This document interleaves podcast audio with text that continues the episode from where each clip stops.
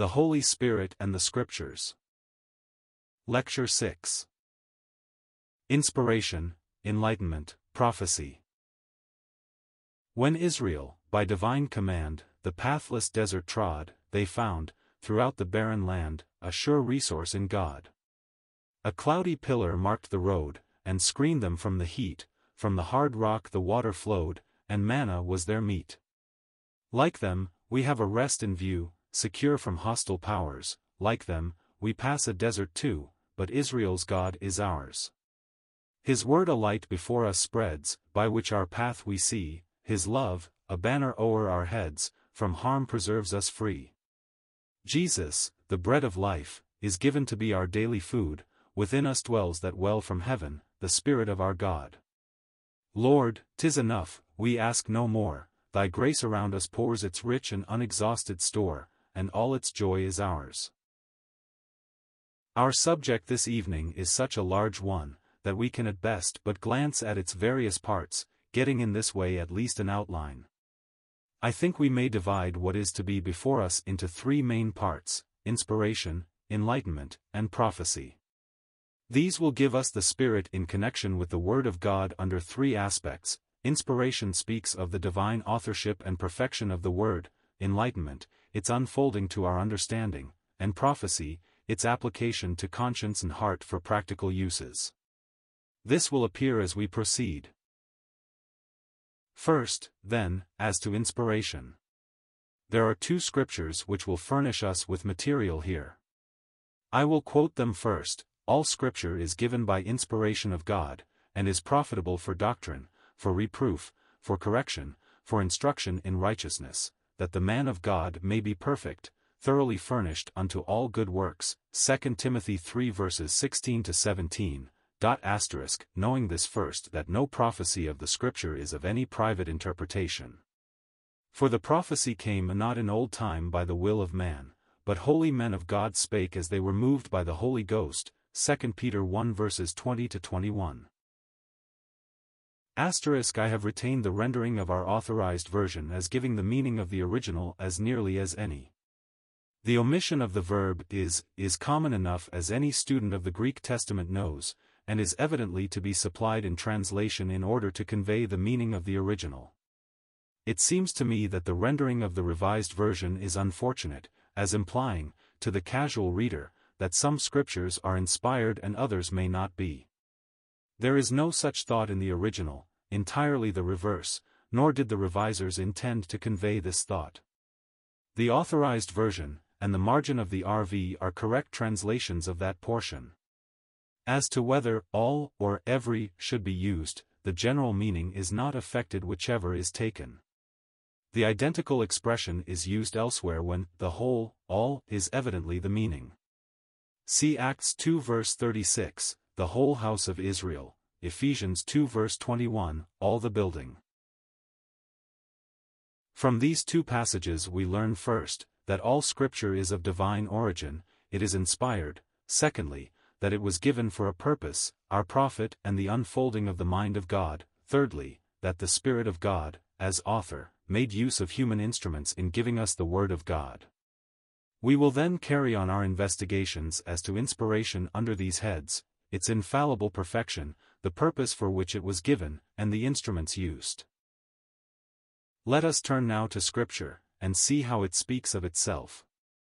God, who at sundry times and in divers manners spake in times past unto the fathers by the prophets, hath in these last days spoken unto us by his Son, Hebrews 1 verses 1 to 2. Here we learn that, no matter what the dispensation, or who was the instrument, God spake. The Scriptures are the voice of God, the Word of God. Let us settle this as the great foundation fact. It is God and not man who has spoken. I say it deliberately, weighing the statement carefully, that this is the great basis for all our knowledge of the Word of God. It is His Word. He who fails to see this has no foundation for his faith. This great fact eclipses all other facts, however true they may be. We lose sight, for the time being, of time, manner, and instruments, the Lord hath spoken. This controls the entire subject. If God has spoken, it were blasphemy to think he had spoken imperfectly, that he has left his words to be mixed with error, to be sifted out by the skill of man. Has he spoken so that he cannot be understood? Thus this great fact of divine authorship settles completely a vast mass of questions which unbelief alone could raise. For it is unbelief and nothing else which intrudes its rationalistic theories into this great question. God spake all these words. Further, if God has spoken, he has done so with a purpose in view, and in a manner consistent with his character, his wisdom. He has not thrown the material together in a haphazard way. If his world, down to the arrangement of its smallest atoms, the growth of its minutest life germs, is a perfect expression of design and conformity to order, surely his word which he has magnified above, or as it has been translated, according to all his name, is no less perfect. We will look at this more fully later on. I speak of it here as part of the foundation of our most holy faith. We have a divine, a perfect book because it has proceeded from a perfect, a divine source. This explains why the babes know so much more than the wise and prudent. They have accepted the truth that God has spoken, and therefore, they do not stumble at the word. Much of it they do not understand, but they expect that in an infinitely perfect word. They do however understand more than the wise, for the simple reason that they believe God. A subject mind and heart is after all of the greatest value. The meek he will guide in judgment. But with what reverence and godly fear should we take up this holy revelation? It is the Word of God. Well may we stand in awe, with prostrate hearts, and awakened consciences. Privilege it is, unspeakable blessing too, to have this precious book, but let us never forget whose book, whose word it is.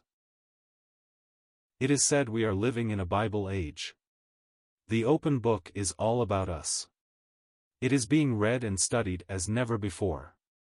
For this we can thank God, but, beloved friends, I will not conceal from you the fact that, as never before, we are living in an age of unbelief in the Bible. I do not now speak of the world, we expect nothing but unbelief and enmity from that which lieth in the wicked one.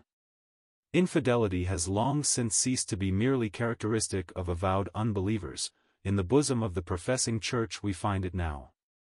Paine, with his Age of Reason, was once looked upon with horror, as a typical infidel. Alas, Paine's teachings are now heard from many a professor's chair and from many a pulpit. Do I exaggerate? Oh, brethren, look abroad, read the openly avowed views of many of the religious leaders in college and pulpit, and answer for yourselves. Hear what they have to say about the Word of God, see what higher criticism has left of that perfect Word, and go to your closet and weep.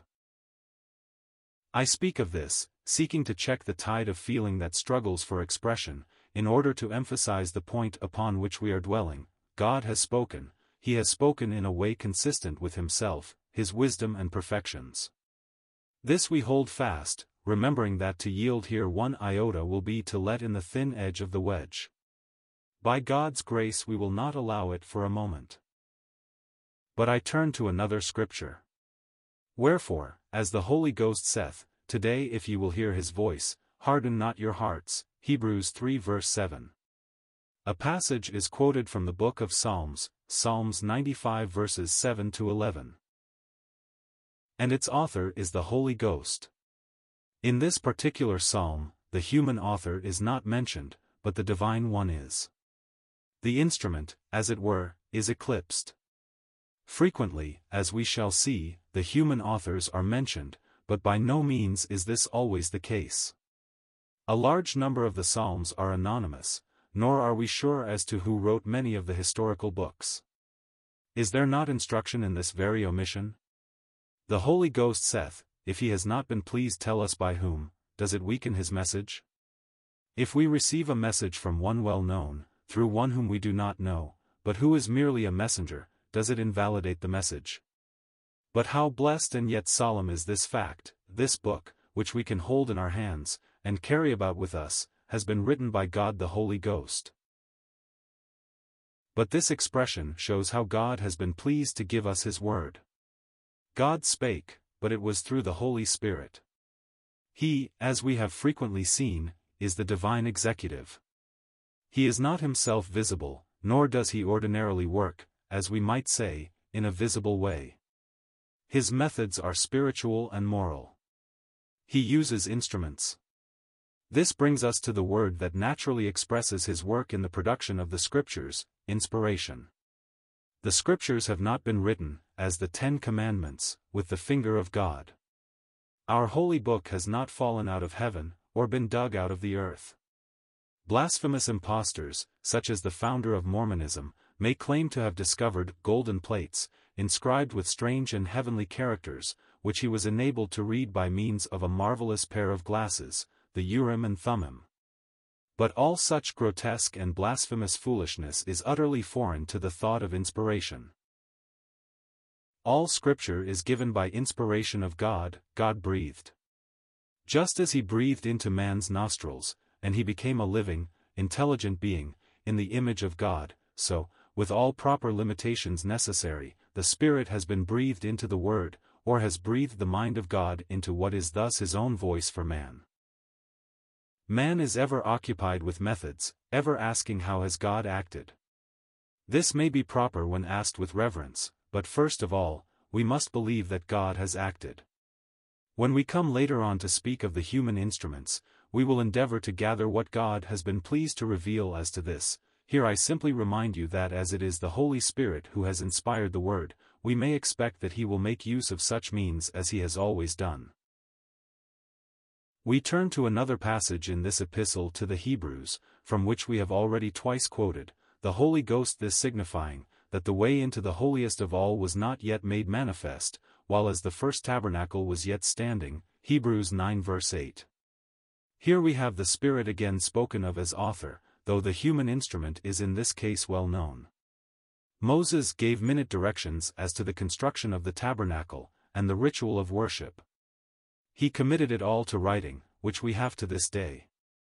But here we see who made use of Moses, the Holy Ghost. But I want you to notice something else. Godly persons will heartily agree with what has been said as to inspiration and infallibility, and yet they will often overlook what lies at the very basis of inspiration, the purpose of the Spirit of God. For instance, we see in this passage not merely that the Holy Spirit has secured an absolutely accurate and perfect account of the tabernacle, but that his purpose in this record was to show, for instance, that the way into the holiest was not yet manifest. We shall presently see, when coming to the purpose of God in inspiration, what an immense field of truth this opens up. To me there is something pathetic in the loyalty of very many of the saints of God. They accept inspiration, and with their whole hearts bow to Scripture, they had rather be burned at the stake than give up faith in the least jot or tittle of the written word. Bless God for such loyalty. But how sad it is to see these faithful ones ignorant of the purpose of God in giving us the Scripture. I quote a few other scriptures as to authorship. Now the Spirit speaketh expressly, that in the latter times some shall depart from the faith, etc. 1 Timothy 4 verse 1. I think we have here a link between other scriptures, and that which was flowing from the pen of the apostle at this time. The Spirit had frequently spoken of this departure in the latter days. In one of his earliest epistles the apostle had spoken of it, 2 Thessalonians 3 verse 2. Peter and John give their testimony, 2 Peter 3 verse 3, 1 John 2 verses 18 to 19. No thoughtful reader of Scripture can fail to see that this is the uniform testimony of the Spirit of God, he speaketh expressly. Paul as he writes to Timothy, simply serves as the channel for this fresh testimony of the Holy Spirit. The word expressly is interesting, as showing the distinctness and definiteness of the Word of God. There is nothing vague or uncertain about it. Every statement has a definite meaning, which can be ascertained. It is a reproach to think of the Word as many do, meaning anything you want it. It is not unbelievers alone who think, if they do not say, you can get proof for anything out of the Bible. This has given rise to creeds. Man must say, expressly, what the Spirit of God has not made sufficiently clear. Of course, this would be disclaimed, but why, let us ask, should there be a human statement of doctrine if the divine one is sufficient? You cannot trust the word of God too implicitly. You need not fear that it will prove inaccurate in some minor detail. In that sense there can be no minor details. As a matter of fact, these minute details are gems of exceptional beauty. In this connection a verse from the first epistle to the Corinthians is of interest, Now we have received, not the Spirit of the world, but the Spirit which is of God, that we might know the things that are freely given to us of God. Which things also we speak, not in the words which man's wisdom teacheth, but which the Holy Ghost teacheth, comparing spiritual things with spiritual, 1 Corinthians 2 verses 12 to 13. This last clause has been rendered more correctly according to the original, communicating spiritual things by spiritual means. Asterisk the context bears this rendering out beautifully. The apostle had received truth from the Spirit, he communicated it in the words taught by the Spirit, thus employing a spiritual medium for spiritual communications. Asterisk CJ and D's version of the New Testament, with accompanying note. But, dear brethren, how this settles completely the question of verbal inspiration. You have heard the statement that the Scriptures contain the Word of God, implying that they contain other matter also. Here we are assured that the vehicle is as inspired as the message. If you will allow a homely illustration, it is not as if a person in the country, desiring to send in some produce into the city, had put it into a wagon passing by, already containing a considerable quantity of other things. In such a case at the journey's end, the contents would have to be distinguished and separated to their respective owners. But, thank God, you do not have to sift out God's truth from something that is not that. You do not have, as a certain popular but unsound writer has put it, to separate the chaff from the wheat. It is all wheat, and nothing needs to be eliminated. The words are those taught by the Holy Ghost. So far we have been considering the divine authorship of the Bible. We have seen that it is God who has spoken, the Holy Spirit who has inspired this book, that this was not merely to secure accuracy of detached parts, but for the purpose of unfolding a divine plan, that this inspiration is therefore express and minute, as well as general, and that it reaches down to the very words. Necessarily in speaking thus of the authorship, we have touched upon features of the book itself, but I want now to look more closely at the testimony for the absolute perfection of Scripture. It grows out of the fact of its authorship. If God is its author, as we have seen, it must be perfect, but we are not left to reason about it. The Scripture cannot be broken, John 10 verse 35. As we have had frequent occasion to remark, the connection of passages is of great interest, and oftentimes furnishes the key to the special application or meaning. It is so here. Our Lord is quoting what some might be tempted to call an obscure passage from the Psalms, Psalms 82 verse 6.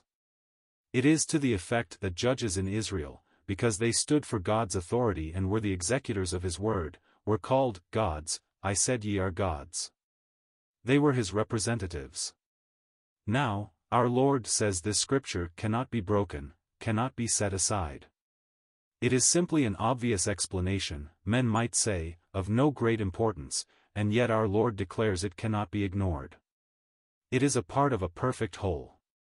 So he goes on to apply it to his own position, how much more was it true of him whom the Father had sanctified and sent into the world? How solemn for men, professed believers, to attempt to break, to mar, a single line of that holy word. It would be wisdom, compared with this, to break a delicate and beautiful vase, under the plea that you recognize the beauty of a part of it, to rend out a delicate shade in a rich fabric, while professing to admire all the rest. Every word and syllable is woven into this scripture, and you cannot rend any without tearing the whole asunder. Think of this when you hear men pleading that a single line or word should be eliminated as imperfect.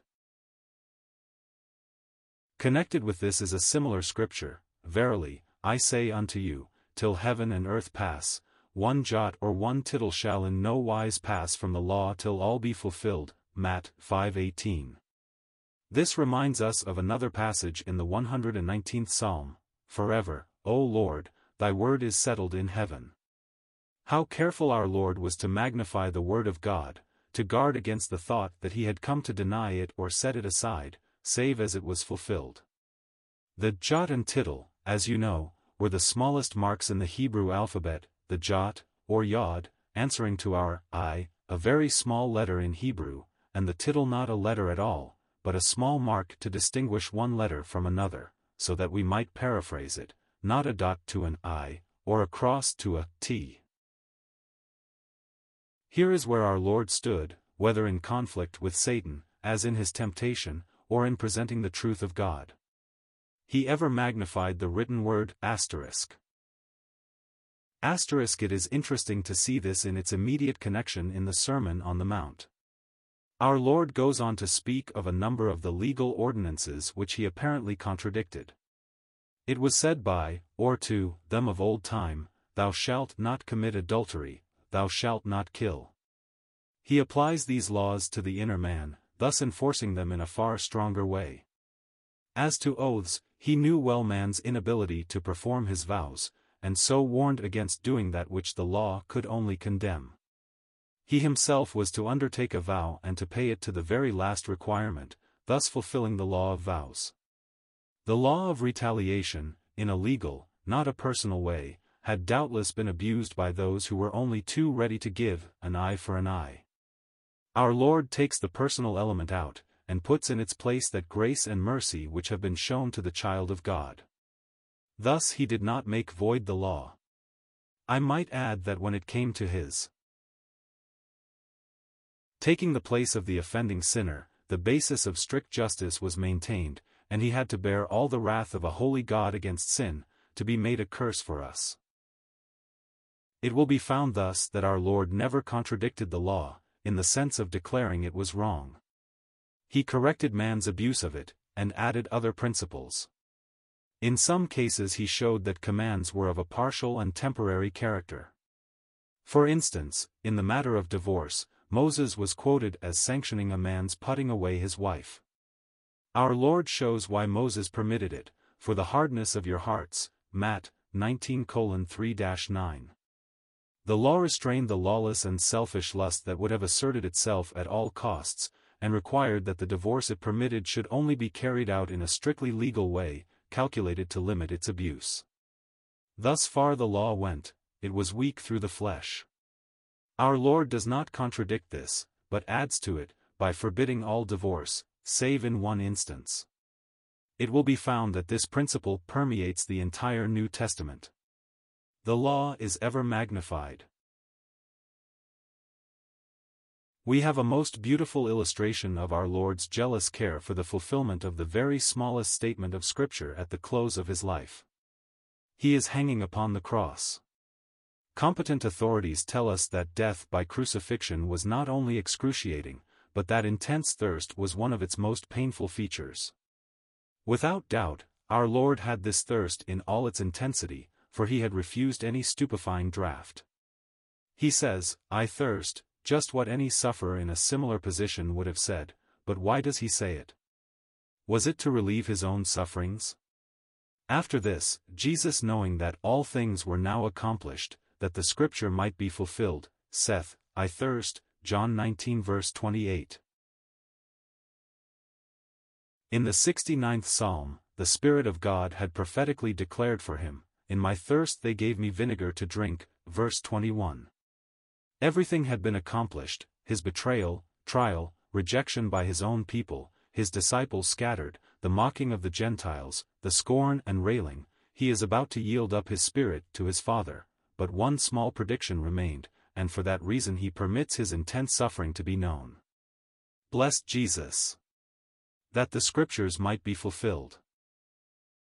The evangelist, as he goes on with the narrative, shows the same fulfillment of scripture, a bone of him shall not be broken, the true Passover lamb, and, they shall look on him whom they pierced. These might be called incidentals, in no way necessary for the general accuracy of Scripture, but you will find there are no such things as incidentals in the Word of God. How all this accords with our theme, the literal inspiration by the Holy Spirit. He presided over all. He uttered the predictions in Old Testament type and prophecy, and he records their fulfillment in the New. Accept this truth of the Spirit's inspiration, and the Word of God becomes luminous. We see its priceless value even to minutest details, and we will handle it reverently. Permit me to detain you a little longer on a few of these minute details. Turn to Galatians 4 verses 22 to 31. Here we have allusion to what seems in Genesis to be a very simple matter, Abraham's relations with Hagar. But the apostle tells us that the Spirit of God had some other end in view than the narration of an interesting episode in the patriarch's life, which things are an allegory, and the apostle proceeds to show the secrets hidden by the Spirit in that narrative, the relationships of law and grace. But notice the details, there are two covenants, Hagar answering to Sinai and the legal covenant with Israel, and this answering to Jerusalem that now is, in bondage. The naturally barren Sarah is made a joyful mother, the child of the bondservant is cast out, scripture is quoted both from Genesis and from Isaiah, and all connected with what seems a simple piece of Old Testament history. Nor dare we think that this is an exceptional case. Other instances will occur to you, such as 1 Cor 10, Hebrews 7, Romans 4. These all are evidently but samples of an accuracy that pervades the entire volume, for we are told that all these things happened unto them for types, 1 Corinthians 10 verse 11. We are to take all Scripture, and find, by patient, prayerful study, an accuracy of detail that is simply perfect. Just look at the use made of the singular, rather than the plural number, he saith not, and to seeds, as of many, but of one, and to thy seed, which is Christ, Galatians 3 verse 16. It would be called the extreme of fanciful interpretation if we were to adduce such points, and yet this is the method of the Spirit of God, who thus shows that Christ was in his mind from the beginning. But it may be objected that there is in Scripture very much that is not true, and how can that be inspired? Undoubtedly we have, for instance, the falsehood of Satan to Eve, Ye shall not surely die, his temptation of our blessed Lord, his misquotation of Scripture, and so on. We have also the utterances of enemies to God and to his people. Pharaoh's contempt, Goliath's challenge, are instances of this. Further, we have the well-meaning but mistaken expressions of men who thought they were honoring God, as the three friends of Job. Job himself is a striking instance of one who knows God, uttering things that he knew not. At the close of his experience he confesses this, so that it would be folly for us to endorse as true what Job had condemned as wrong. I will remind you that many quotations are taken from the Book of Job by annihilationists to prove the non-existence of the soul after death, but when you remember they were the utterances of one speaking in unbelief, apart entirely from dispensational questions, it will be seen how unwarranted such use is. We can go further, and freely admit that the entire book of Ecclesiastes is written from the standpoint of earthly wisdom. In it we see the struggles of a mind looking closely at life, without the aid of revelation. He says many wise things, many true things, but all is, as I said, from the standpoint of sight, of earth. For instance, could we quote as a divine truth such a statement as this? That which befalleth the sons of men, befalleth beasts, as the one dieth so dieth the other, yea, they have all one breath, so that a man hath no preeminence above a beast, for all is vanity, ECC. 319, Is this the language of God, of faith? Surely not. But then, says the objector, what becomes of your theory of verbal inspiration? The mistake is in confounding infallible inspiration with the contents of what is revealed. To illustrate, a man might be a perfectly accurate reporter, able to take down every word of an address. It would be a great mistake to confound his report of the address with the contents of the address. The report might be a faithful representation of what was said, but what was said might be far from true. So the blessed Spirit of God has given us an inspired report of what Satan and these others have said, but what a mistake to confound this accuracy with an endorsement of what was said. Further, the Spirit has recorded these things in their proper setting. He had a definite purpose, for instance, in presenting the report of the various conversations in Job, and everything is so given that we get a perfectly true representation of what was said, and are prepared for the final outcome. The same could be said of the book of Ecclesiastes. It is as though the Spirit of God had said, I will give you a specimen of the best reasoning of the wisest of men. It is no garbled report, but a perfectly true picture of his mind.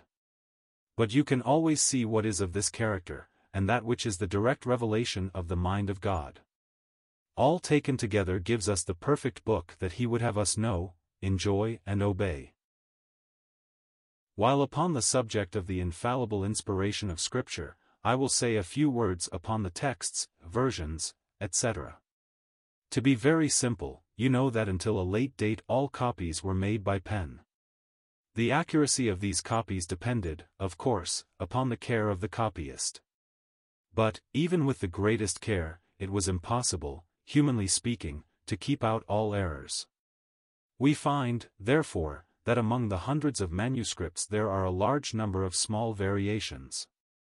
Most of these scarcely affect the meaning at all, being slight omissions or insertions of letters, small words, etc.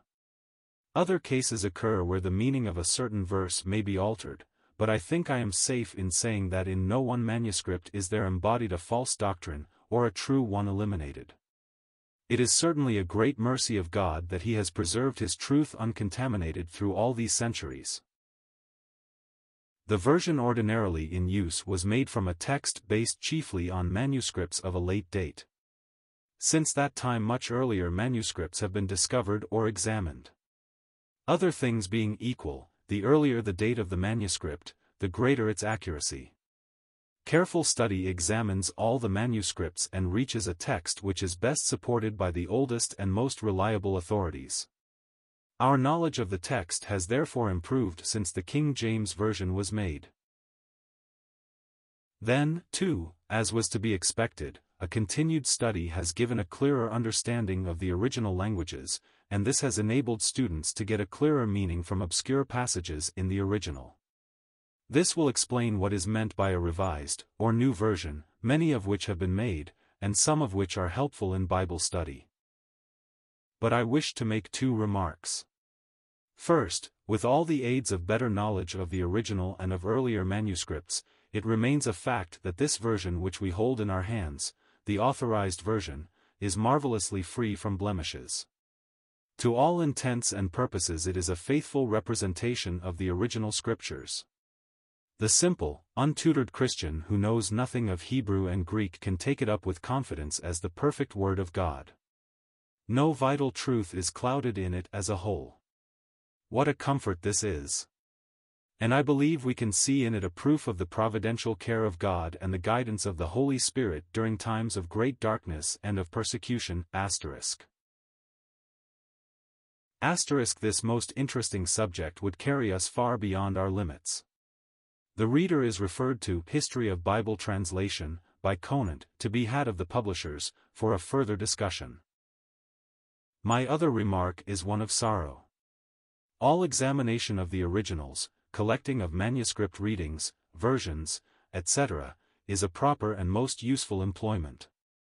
It is usually called textual criticism, or a judgment as to the text, based on the various readings, etc., of different manuscripts. In contrast with this, there is another form of judgment, miscalled higher criticism, whose purpose it is to judge of the text by its contents, and to accept or reject it according to certain standards adopted by the critics. In this way, judging, and most often mistakenly, by differences of style, new words, and supposed doctrines or opinions, the books of the Bible have been cut to pieces. The Mosaic authorship of the Pentateuch is rejected, its date of composition made much later, and practically the Spirit of God is ignored and despised. I have no hesitation in declaring this form of criticism, as usually pursued, to be a work of Satan. It is not within our sphere to examine it. I can only say it has laid its unclean hands upon well nigh every portion of God's Word, and as a result has robbed those who are ensnared of a faith in that word. Higher criticism is the fashion of the day, and yet, like all fashions, it constantly changes.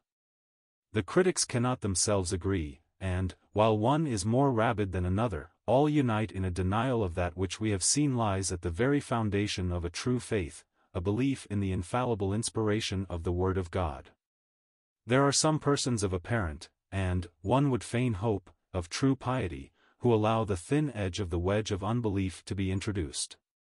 Such persons are but baits to lure the unwary into the snares of the enemy. Their sincerity and earnestness make them all the more dangerous. A deceiver who is also self-deceived is the most dangerous of all deceivers. But it is time for us to return to the thread of our theme, and to take up the next point in our subject.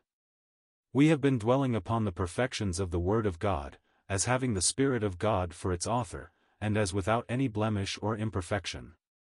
Our next inquiry should be very helpful, for what purpose was this word given, and is there a clearly defined purpose running through it? Let us look at a few passages. Now it was not written for his sake alone that it was imputed to him, but for us also, to whom it shall be imputed, if we believe on him who raised up Jesus our Lord from the dead, who was delivered for our offenses and raised again for our justification. Romans 4 verses 23 to 25. What I want to notice here is the purpose of the Spirit of God in writing in the book of Genesis, chap 15 5-6, that Abraham was justified. I begin with this because of its great simplicity. Why was this written? For our sakes. Your faith and mine, dear brethren, is just as dear to God as Abraham's. God has recorded his appreciation of that for our sakes. Simply apply that principle as broadly as Scripture will let you. You come to a promise, to a statement of the blessedness of the believer, of present grace and of future glory, and you can say, It was written for my sake. It reminds one of the gleaner Ruth gathering in the fields of Boaz, and little realizing that the handfuls of golden grain she was gathering had been let fall of purpose for her. It seems to me that this is a helpful and sanctifying thought. It makes the Bible a personal book, one in which I have a very direct interest. I fear there is too little of this personal appropriation in our reading of Scripture. We will presently see a wide purpose of the Spirit of God in the Scriptures, but let us take the comfort of this personal thought first. Nor is this merely for what we might call our assurance. Whatsoever things were written aforetime, were written for our learning, that we through patience and comfort of the Scriptures might have hope. Romans 15 verse 4. Here the purpose is wider, the purpose of these Scriptures is our learning, our instruction in the ways of God. The very connection shows us an application of the 69th Psalm to Christ, written for our learning, that we might not be unskilful users of the Word. Further, it was to be applied to the conscience as well. Now all these things happened unto them for ensamples, or types, and they are written for our admonition, upon whom the ends of the world are come. 1 Corinthians 10 verse 11. You will remember that in a scripture already quoted we saw that all scripture was profitable, among other things, for reproof and correction. Faithful are the wounds of a friend, and our God loves his people too much to let them go unreproved when they need it. As many as I love I rebuke and chasten, are words which are some of what the Spirit saith unto the churches. Ah, if God's people would but hearken to these admonitions of his Spirit through the Word! How much would we be spared of chastening and sorrow, and how quickly would joy replace our groaning! Thus in this personal way we find the purpose of the Spirit of God in the Scriptures to be our assurance, our instruction and our admonition. Let us now look beyond ourselves. Every book by an intelligent author was written with a definite purpose. That purpose may have been more or less worthy, it may have been to amuse, or to instruct, it may have been to establish a theory, or to move to action. According to the skill and ability of the author, every part of the book would be in consistent accord with its main purpose. Lastly, that purpose would not be fully understood until the contents of the book were all known. Now transfer this self-evident truth, in a reverent spirit, to the Word of God. The Spirit of God is its author, therefore there must be a divinely perfect purpose and a divinely perfect skill in unfolding that purpose. Every part of the book will be in perfect accord with that purpose, there will be no jarring, no inconsistency. We will not expect to know fully what that purpose is at first, we will not expect to have it entirely unfolded in the earlier portions. As we grow more and more familiar with its contents, we will find the purpose of the divine author more and more clearly developed. I could wish I were more able to present this commanding thought in a worthy way. I can but hope to give you a glimpse of it, praying that this may awaken in your soul an insatiable longing to know the purpose of the Spirit of God in giving us the written word. There is one fact that must be before us, and more particularly in the Old Testament. The book is a record, a history of things as they are. There is no forcing of events in an artificial or unnatural way. The characters are described without the least effort at what might be called dressing up for appearances. In this the absolute truthfulness of God's word is in striking contrast with ordinary biography. In these latter, the subject appears simply in what is best. To judge from the narrative, one would gather that there were no faults to record. But when we come to the scriptures, the very men whose faith is our example are shown as they were. Noah's faith in preparing the ark is not allowed to conceal his drunkenness after he came forth from it. Again and again are we told of the faith of Abraham, nor are his acts of unbelief overlooked. The same is true of Isaac and Jacob. Moses, the great leader and lawgiver, closes his life under the chastening hand of God, not permitted to enter the land. David, the king, the man after God's heart, is seen to be subject to like passions with ourselves. His sins are recorded with the same detail as his acts of faith. Turning to the nation of Israel, the same features are present. The impression one gets from reading of their rise, development and subsequent history is the reverse of admiration. Unbelief, self-will, vacillation and apostasy are written large over well nigh every page of their history. It is a people that do err in their heart, and they have not known my ways. Under whatever form of rule, divinely called leaders, judges, kings, the result was the same. Now, this is most remarkable, particularly when we remember that, humanly speaking, the narrators were describing their own shame, they were writing the history of their own nation.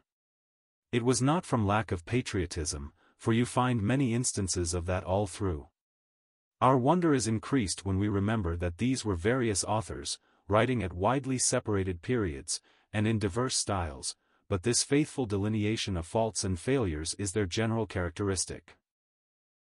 Look at the prophets, for instance. Their hearts are breaking with their message of woe, but not a single sin do they hide. They would die for their nation, but they will not lie for it. The explanation of this is perfectly simple, when we remember the author of the book and his purpose. That purpose was not to glorify man individually or as a nation, but to unfold the thoughts and counsels of God regarding man in the condition in which he was found. The one solemn fact confronting omnipotence itself was that he had to deal with sin, with sinful men. He might, we might well conceive, have let judgment, swift and final, fall at once upon our guilty parents in the Garden of Eden. But his counsels of grace were not to be thwarted. Those counsels centered in his beloved Son, and must be fulfilled. Man is a free moral agent, and thus responsible. He is away from God, and must be brought back. He is not to be forced back against his will, nor will this wondrous work be effected without fullest opportunity to manifest the utter and hopeless alienation of man. Therefore he is left largely to himself, and soon shows that murder and violence are all he is capable of. The flood checks this, in mercy hindering for a time his awful lawlessness. God puts him under government, under Noah, and that man may not think this was effectual to bless and help, he shows us the first ruler incapable of governing his own appetites. Finally order is changed for the confusion of Babel and the scattering of the nations. Such is government in man's hands. He now calls out select individuals, to whom he entrusts his truth until the time arrives for the establishment of a chosen nation. What are Abraham and the patriarchs without the restraining mercy of God? They emphasize the one need of faith, the obedience of faith, and their very falls emphasize it more strongly. With the nation of Israel, still greater privileges are given, and the fall is correspondingly more hopeless.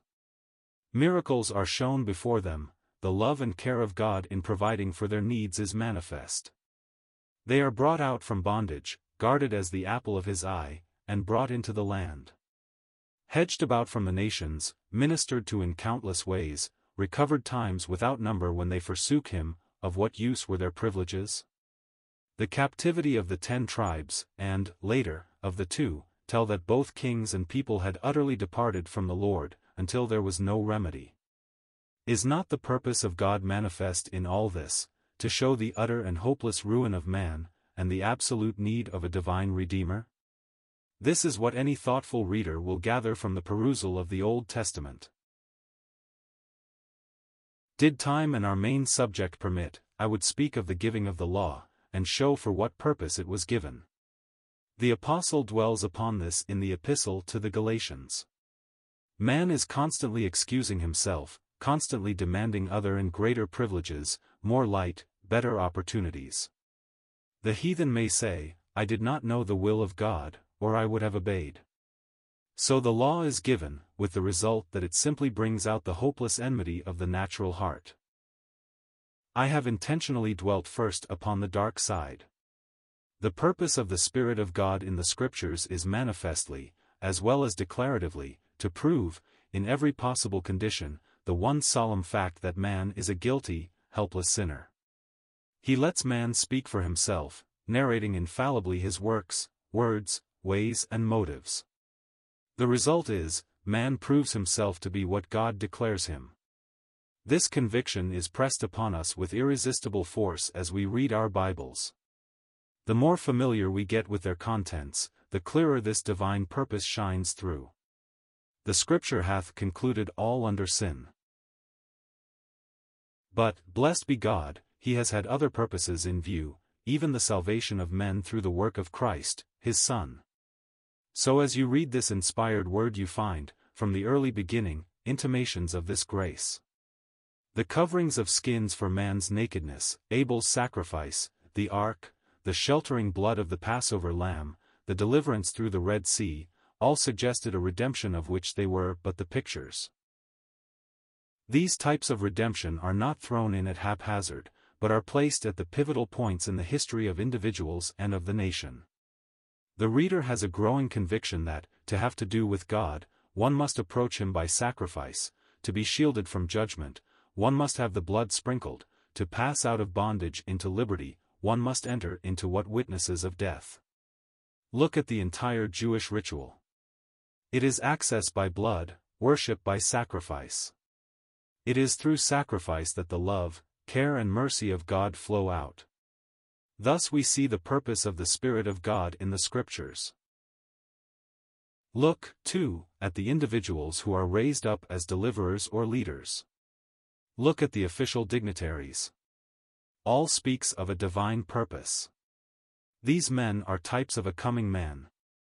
Their very weaknesses and failures only emphasize the fact that they are not the Christ. Moses is rejected at first, later to become leader of the people out of bondage. But, as type of another, he speaks of a better deliverance by one not a servant, but a son over God's house. He directs their eyes from himself to a greater prophet whom the Lord would raise up. Aaron is priest, but increased familiarity with Scripture shows him but as a type, all the clearer upon the foil of his many weaknesses, of God's great high priest. Garments and work, down to the minutest details, speak of some one infinitely more capable to act as mediator between God and man. David is king, but the last sweet notes on his harp tell of that other king, who would be as the sun on a cloudless morning. All, all points onward to the coming of a person whom leader, priest, king or prophet suggested, and yet made you feel the increased need of. Take the dispensational ways of God, as recorded for us in that holy word. Do you not see a manifest purpose from the beginning? That in the dispensation of the fullness of times he might head up in one all things in Christ, both which are in heaven and which are on earth, Ephesians 1 verse 10. The more deeply you plunge into the study of prophetic and dispensational truth, the more impressed do you become with this divine, intelligent purpose of God to make His Son the center of all blessing, and of the Holy Spirit in giving us a divine narrative of this purpose. I have been speaking of what runs through the book as a whole, one steady, consistent onward movement. Casual readers may notice what has been called the progress of doctrine, but the devout student will be more and more impressed with the perfect knowledge from the beginning of the divine author, withholding full statements till their proper place, but giving from the beginning intimations and glimpses of what was before him at all times. The types of Scripture, clear, consistent, beautiful, ever leading us on further toward their fulfillment, are but fresh instances of all this. In fact, dear brethren, one must pity from the depths of his heart those who are ignorant of this wondrous indication of purpose running through every fiber of the book. Look at its structure, at the groups of single books into evident classes, at the significance of their various details, and your reverence will be deepened. Moses and the prophets as men will not absorb your attention, but you will realize that the Holy Spirit of God has produced for us this perfect picture of the divine mind. I could speak of the unity of doctrine, also of the entire and absolute absence of contradiction in this book. Who but a divine and controlling mind could have secured such results?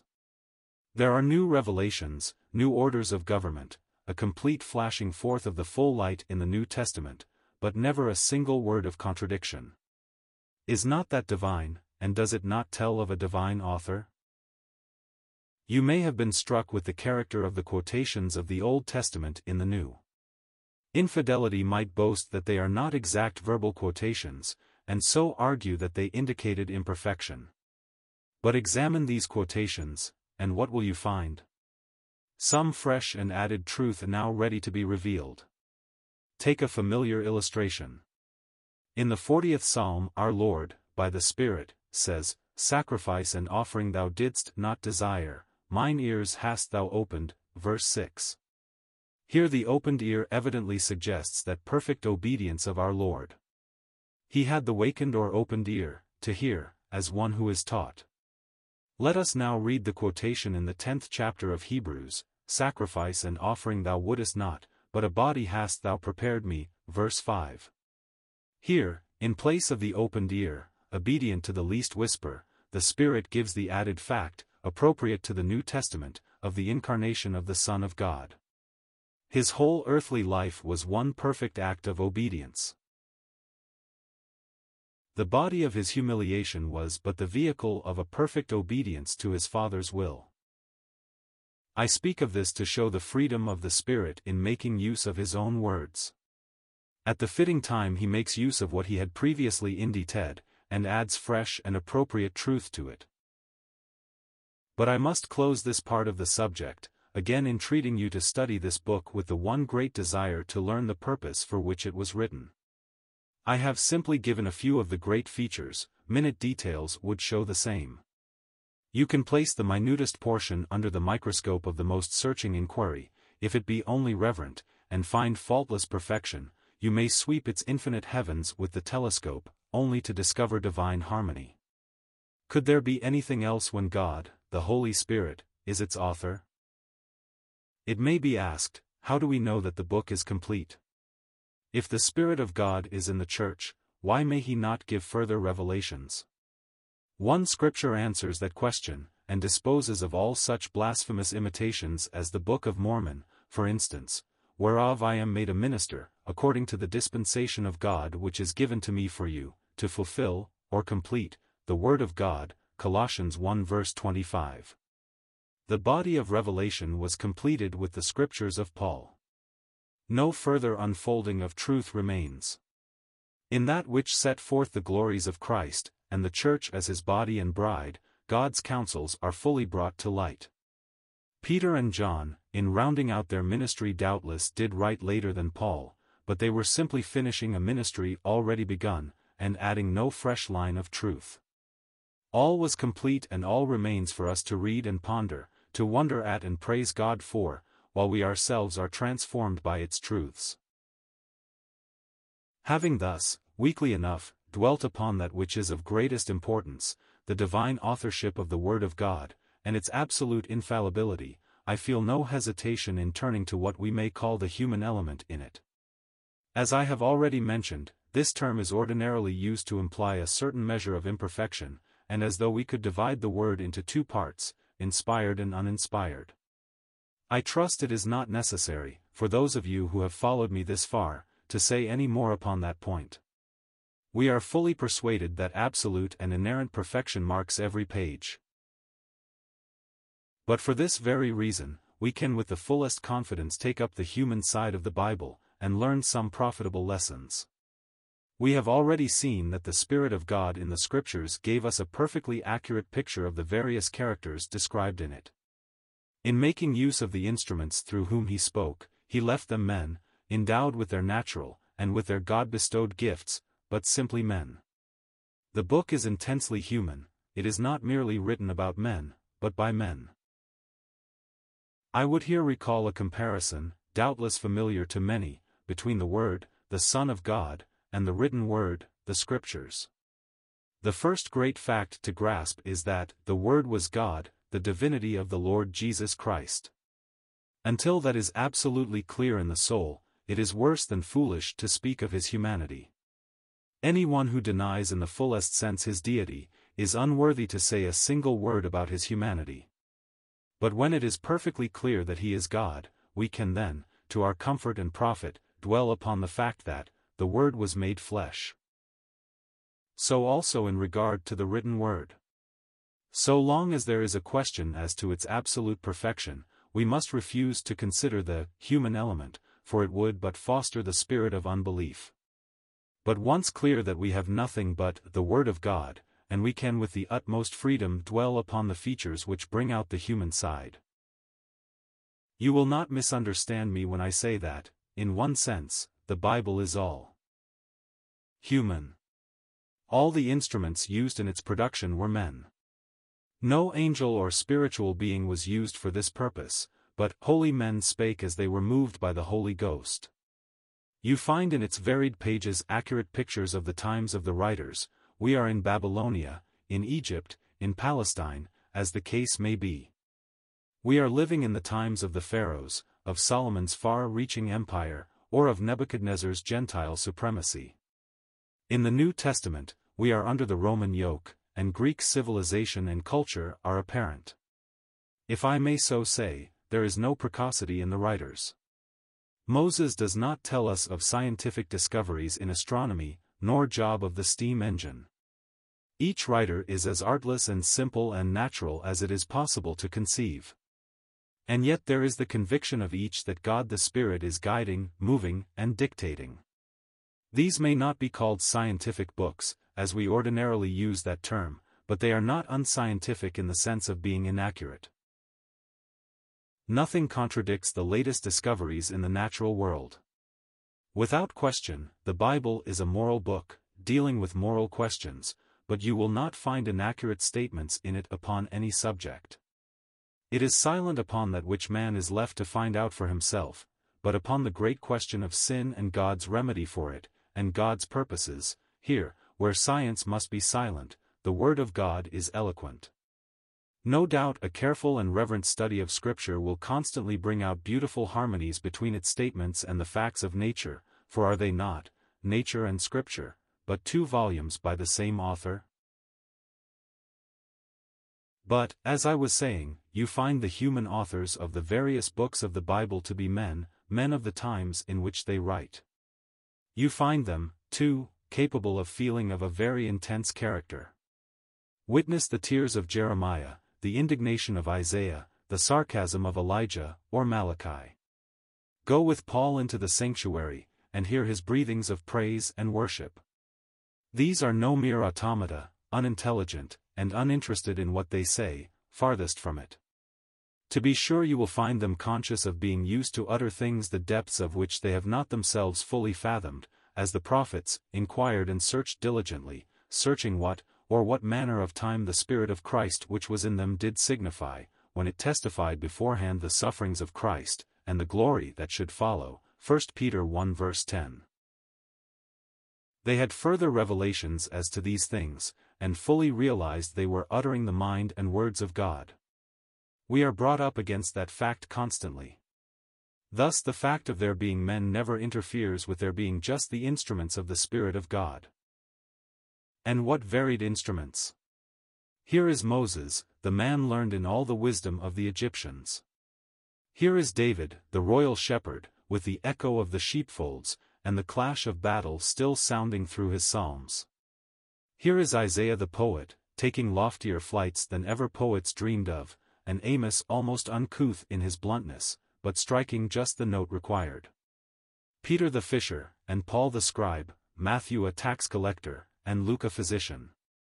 Each writes in his natural style, but each is after all only an instrument for another hand to play upon, making not only individual harmony, but as an orchestra, uniting in a chorus, which speaks of the glories of the Christ of God. Dear brethren, how the sovereignty of the Spirit of God shines out here. How the instruments are only that, simply yielded up for the Spirit of God to use. And this is the way Scripture speaks of them. Men and brethren, this Scripture must needs have been fulfilled, which the Holy Ghost by the mouth of David spake before concerning Judas, Acts 1 verse 16. Here, we see the prediction concerning Judas, written centuries before. David was the instrument, but it was the Holy Ghost who spake. He foresaw with divine precision the treachery of one whose heart remained unmoved by association with our Lord. He would have it recorded long in advance, that it might be seen it was no chance which happened, but the permission of a well-known sin. David knew what it was to have a friend turn traitor, he had tasted something of the bitterness of that cup, but it was not simply of Ahithophel that he wrote, Ye mine own familiar friend in whom I trusted, which did eat of my bread, hath lifted up his heel against me. Psalms 41 verse 9. Our Lord quotes this as fulfilled in the treachery of Judas. He was admitted to the nearest confidences, entrusted with the bag and its little store. David doubtless was conscious that he was describing more than the treachery of his friend, as we see from a quotation cited in the second chapter of Acts, ver. 3 31, therefore being a prophet, and knowing that God had sworn with an oath to him, that of the fruit of his loins, according to the flesh, he would raise up Christ to sit on his throne, he seeing this before spake of the resurrection of Christ. Thus we see that David was conscious that he was an instrument in the hands of the Spirit of God, to declare beforehand the purposes of God regarding Christ, both the permission of the wickedness that brought him to the cross, and the grace that in that very way effected our redemption. The expression quoted says, the Spirit by David, our next one reverses this, David himself said by the Holy Ghost, The Lord said unto my Lord, Sit thou on my right hand, till I make thine enemies thy footstool. David therefore himself calleth him Lord, Mark 12 verses 36 to 37. I think there is a beautiful fitness here in this order, for it is David owning Christ's lordship. So it is, David saith. But he speaks in or by the Spirit, he is led and guided by the Holy Spirit to declare the lordship and glory of the Messiah. Again we have David's own acknowledgement that he was but the instrument of the Spirit, the Spirit of the Lord spake by me, and his word was in my tongue, 2 Samuel 23 verse 2. Here again the immediate connection shows that it was concerning Christ that he spoke. All God's counsels center in him. I do not mean to limit the inspiration to these direct predictions, far from it. Every word, whether for the individual or the nation, is always perfect. But Christ is the center of God's thoughts, and it is the great work of the Spirit to point to him. Leaving David, we find the same statement as to the prophets, as he spake by the mouth of his holy prophets which have been since the world began, Luke 1 verse 70. Whoever spoke for God was simply and only his mouthpiece. The human element in inspiration is simply God's making use of human instruments perfectly to convey his thoughts. As to how he used them, we have been seeing a little. There was perfect naturalness. The Spirit spake by David, David spake in the Spirit. Look at the book of Psalms, and you will see how unconstrained were the instruments. You hear the sighing of the prisoner, the sad confession of sin, the pleading for mercy, the humble gratitude for all blessings, the happy outbursts of praise for deliverance, and the joyful acclaim, in which all nature joins, let everything that hath breath praise the Lord. How varied the tones, and yet what perfect harmony. For the simple reason that every instrument is used by the Holy Spirit of God. To me there is not only a charm in dwelling upon this side of the subject, but it seems to me to add to our thought of the sovereign power of the Holy Spirit. He uses free agents, he has them utter, in language appropriate to themselves, thoughts whose general meaning they grasp, they are affected by feelings natural to their position. And yet all is absolutely divine. The result is, we have a book which is the wonder of the world, the comfort of the saints, and which unfolds the mind of God. I need hardly refer to the divine wisdom and suitability of all this. This book touches us at every point of our experience, sin, sorrow, trial, gratitude, joy, worship, every conceivable experience of the child of God, every condition of conscience-stricken guilt, is met here. It is met not with the dark outline of the picture merely, but that picture instinct with hope and with life. The Spirit of God is breathing through it all. I see myself pictured not merely as a poor sinner groveling in the dust, but as such at the feet of infinite love, hot tears, given of God, telling out my shame and my sorrow, and sweetest fragrance telling out the grace and love of him who meets me as I am. Oh, beloved, I bless, I praise God for this wondrous human divine book. I weep with Jeremiah, I exult with Isaiah, but in and with the weeping and the exultation I feel and know the calm of the mighty one who is speaking for God in every word. Such, in some partial way, is the thought of the human element, the instruments. In somewhat a similar way as when, fully persuaded of his deity, we are led out in fuller worship by a contemplation of our Lord's humanity, so when we have in our inmost souls bowed to God's perfect word, we are refreshed and helped by looking at the human instruments he has been pleased to make use of. I commend this subject to your prayerful study. We have now done with this side of our subject, the Holy Spirit in inspiration. We have dwelt upon the perfection of the Scripture, upon the purpose of the Spirit in giving it, and upon its adaptability to our use by the human instruments through whom he has spoken.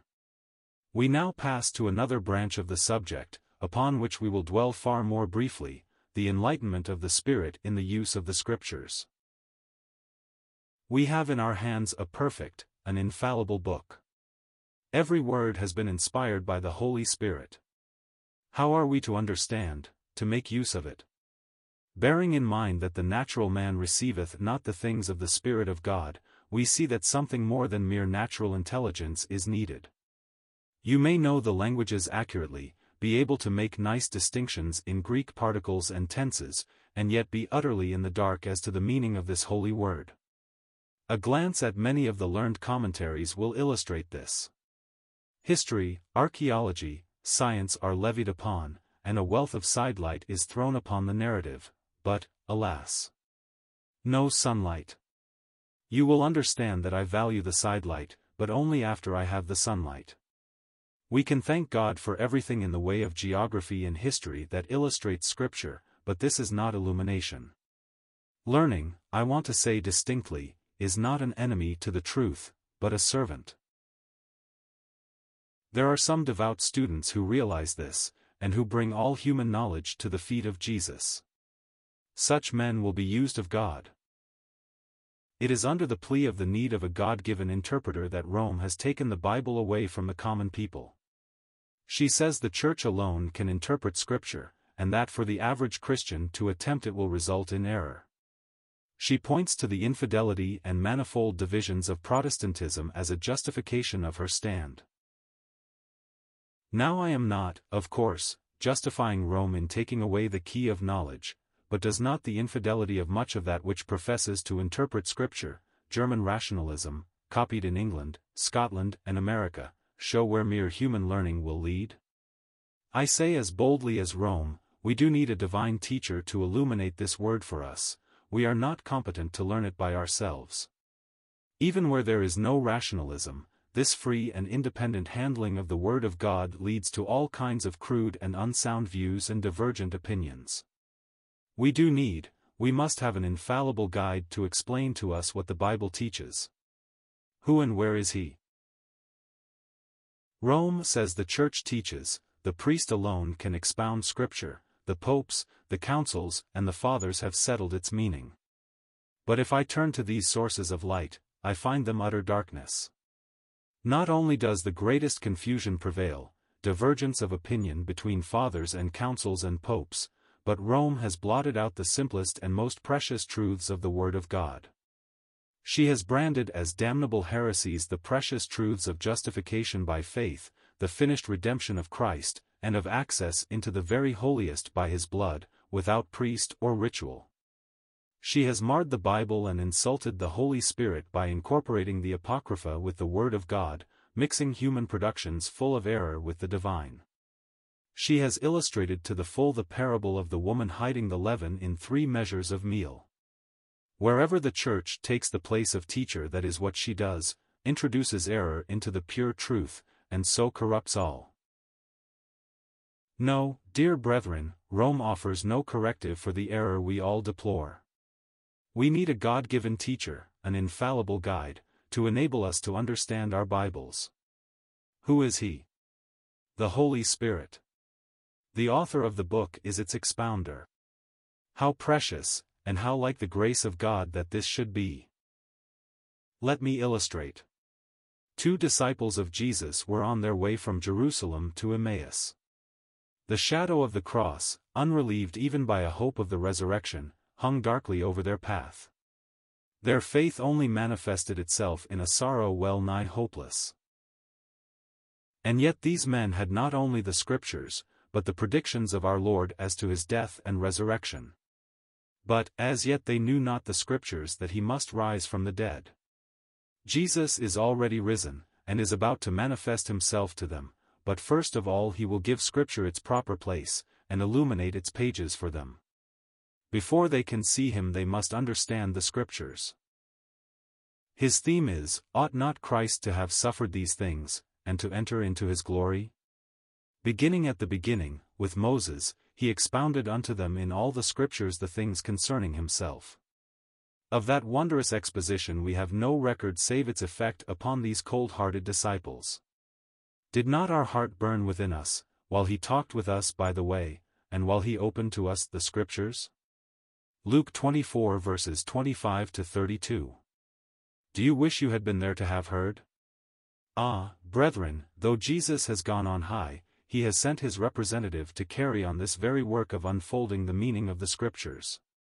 It was said of our Lord, then opened he their understandings that they might understand the Scriptures, and in close connection with that, he gave the promise of the Spirit, see Luke 24 verses 45 and 49.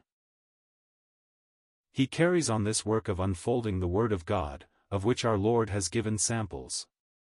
Remembering, too, our Lord's words, it is expedient for you that I go away, we can safely say this work of the Spirit in enlightening our minds and guiding us into all truth is more effectual even than if our Lord had continued here as expounder, and for the simple reason that he was external and expounded. To them, while the Spirit is within, and acts directly upon the mind. We see, in Peter's discourse and the general testimony all through the Acts, that the Spirit was illuminating the Old Testament scriptures. Here, at the beginning, we have this illumination in connection with inspiration, as showing God's gracious provision for founding His church. But you can see that this illumination was not to be confined to these inspired men, but was and is the common privilege of all saints. Just as in our Lord's parables, He does not explain all, but gives sample explanations of a few, in order that, by exercise and diligent search, under the guidance of the Spirit, the others might be understood also, so the use made of Old Testament scripture by inspired men is to serve as a model for all saints, who, in dependence upon the Spirit, study the Word. It is difficult to overestimate the importance of this illumination. Without it the Bible is a closed book practically, with little to charm the reader, because of his inability to grasp its meaning, with it the pages of Scripture become luminous, and its beauties grow upon us as, with wonder, we explore its exhaustless treasures. Instead of taking it up as a duty and reading the appointed chapter with little profit, we find it difficult to lay the book down. No romance could so attract, no human production could so absorb. To what is this secret due? To the holy light that shines upon its truths and into our hearts by the Holy Spirit. Beware, dear brethren, of handling this book in a coldly intellectual way, of reading and studying it in reliance upon your own wisdom. Remember the words of the Apostle, which apply as truly to the natural mind in the saint as to the sinner, I hath not seen nor ear heard, neither have entered into the heart of man, the things which God hath prepared for them that love him. But God hath revealed them unto us by his Spirit. But the natural man receiveth not the things of the Spirit of God, for they are foolishness unto him, neither can he know them, because they are spiritually discerned. 1 Cor 9, 10, 14. Spiritual discernment of what is revealed is the result of the Spirit's illumination. Without this, not even its inspiration could make the truths of God's Word known. How completely dependent are we, then, upon the Holy Spirit? In the chapter from which I have just quoted we are told that the truths of God are revealed by the Spirit, communicated by the Spirit, and received in the power of the Spirit. This enlightenment of the Spirit enables us not merely to understand detached texts and portions of God's truth, not merely to have clear views upon certain doctrines, but to gain familiarity with the entire book, to fall into the current of its thoughts, all, in fact, suggested by the words, rightly dividing the word of truth, 2 Timothy 2 verse 15. I have already dwelt a little upon the purpose of God, as unfolded in His Word. This enlightenment of the Spirit will enable us to understand and trace out that purpose. We will see the development of God's ways with Israel and his counsels as to his earthly people, we will see how blessing is coming to all the nations of the earth in connection with Israel. We will learn that the Church, the body and future heavenly bride of Christ, is entirely distinct from the earthly people. We will fall, into the current of prophetic teaching, and that which to most is a confused mass of well-nigh contradictory statements will become luminous. Under this divine enlightenment, we will trace the wondrous truths of God's Word, from the germs in the earliest books on to the full fruitage in the life of our Lord and distinct statement of the epistles. We will take up the types of Scripture, and find an absorbing delight in discovering the secrets which God has hidden for us. What shall I say?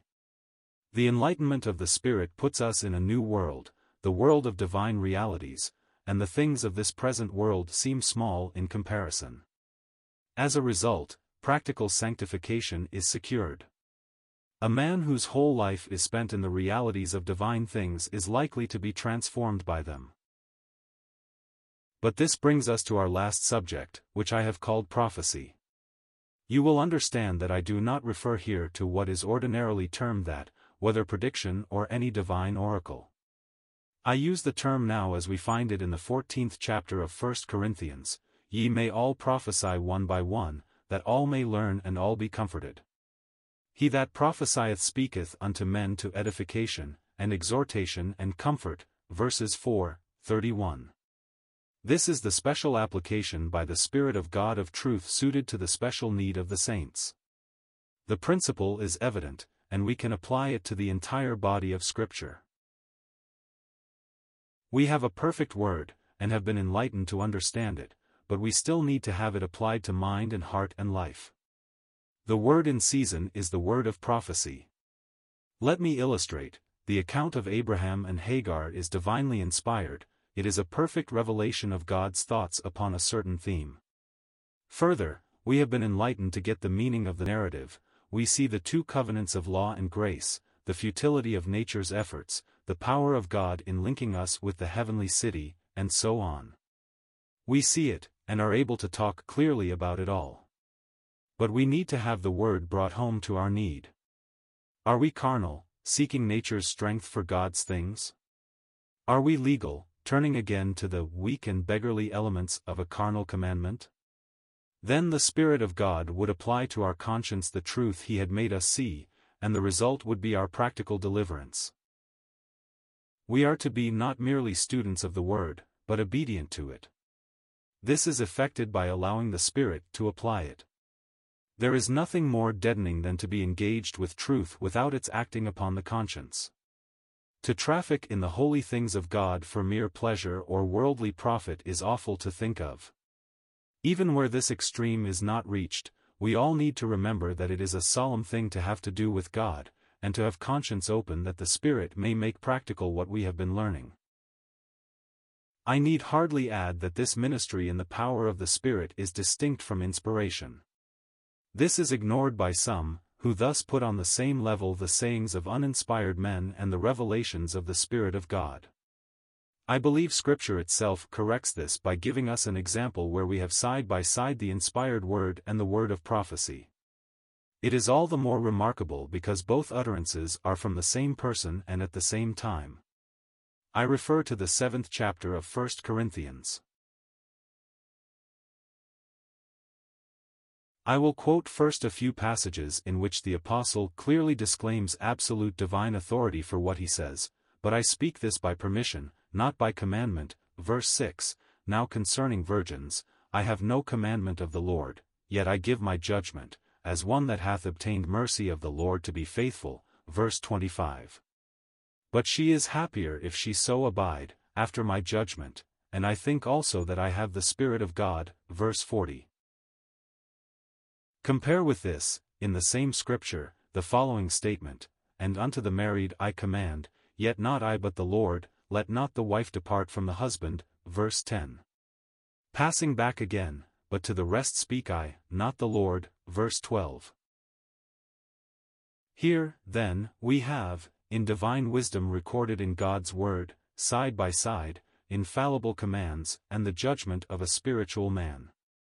When it is the Lord speaking, the Apostle tells us, and distinguishes this from his own judgment. And yet he spoke as a man guided by the Spirit. It is this last general guidance by the Spirit for our profit and edification that is the prophecy that always abides in the Church. Inspiration has ceased, because the Word of God is complete, and there is no further need for it. But there is constant and daily need for this practical speaking by the Spirit of a word in season.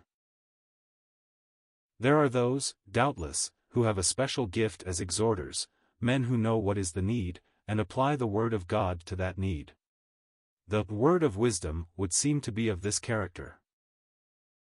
Then, too, the blessed Spirit speaks to us in private, in our own reading of Scripture, or by bringing to our recollection just the word needed for our help, doctrine, reproof or correction. Let us see to it that we ever read God's word with the desire that it should search us. This is the application of the water to our feet, that we may abide in holy fellowship with the Lord, see John 13. In a similar way we find the scriptures are the weapon of offense in all spiritual conflict. In the familiar passage in the sixth chapter of Ephesians, after enumerating the various parts of the defensive armor, girdle, sandals, breastplate, shield, and helmet, the apostle adds, the sword of the Spirit, which is the word of God. A closer rendering would doubtless be, the sayings of God. This would suggest the word for the occasion, as when our Lord met and overcame Satan by the suited word. What a comfort it is to know that the Spirit is ever ready to give us the word we ought to speak, in all conflicts with the adversary, whatever may be the form in which he may appear. How many well-meaning efforts to contend for the truth fail because the wrong weapon is used. Instead of using with perfect confidence the divinely appointed weapon, resort is had to human arguments and methods, too often with disastrous results. Notice, it must be the proper portion, the saying that is applicable to the need. How much exercise this means how much previous study of Scripture, and what dependence upon God. May we learn to be not unskillful users of the word of righteousness. There is no weapon like that, and with it the weak and ignorant may confound the wisest. All Scripture is given by inspiration of God, and is profitable. Is it so to us? Are we becoming sanctified by the truth? There is one proof, obedience. If a man love me, he will keep my word. Obedience, dear brethren, is that to which we are called. Of what avail is knowledge, and even miraculous power, if obedience to God's holy will in love is not our daily practice? The Lord lay this upon all our hearts. Thus we have reached, in our way, the end we had put before us. We have seen the Holy Spirit as author of the Scriptures, giving us an infallibly perfect book, we next dwelt upon his enlightenment of our minds in opening up the contents of this wondrous book, and, lastly, we have glanced at his work of applying to heart and conscience that word, that it might be assimilated in our lives. How complete and how varied is his work in connection with the Scriptures. Is anything lacking? Could we ask or desire more? Surely we can say we are not straitened in him, but only in ourselves. It is the narrow heart, full of its own thoughts and its own will, that limits the Holy One. May he, the author of God's perfect word, be unhindered in his work of opening its beauties to our gaze and of applying its truths to our conscience. Father, we own thy sovereign claim, and bless thy Son's most precious name, whom thou for us hast given who bore the curse to sinners due, quickened our ruined souls anew, and made us heirs of heaven. Tis by the Holy Ghost alone that Christ, the Lord, is made our own, the gift of grace divine, but since to us, in his blessed face, there shines the glory of thy grace, we know that we are thine. Oh, while we here together join, before the throne of grace divine, bow down a Father's ear, our hearts have listened to thy word, thy name we praise with glad accord, reveal thyself as near.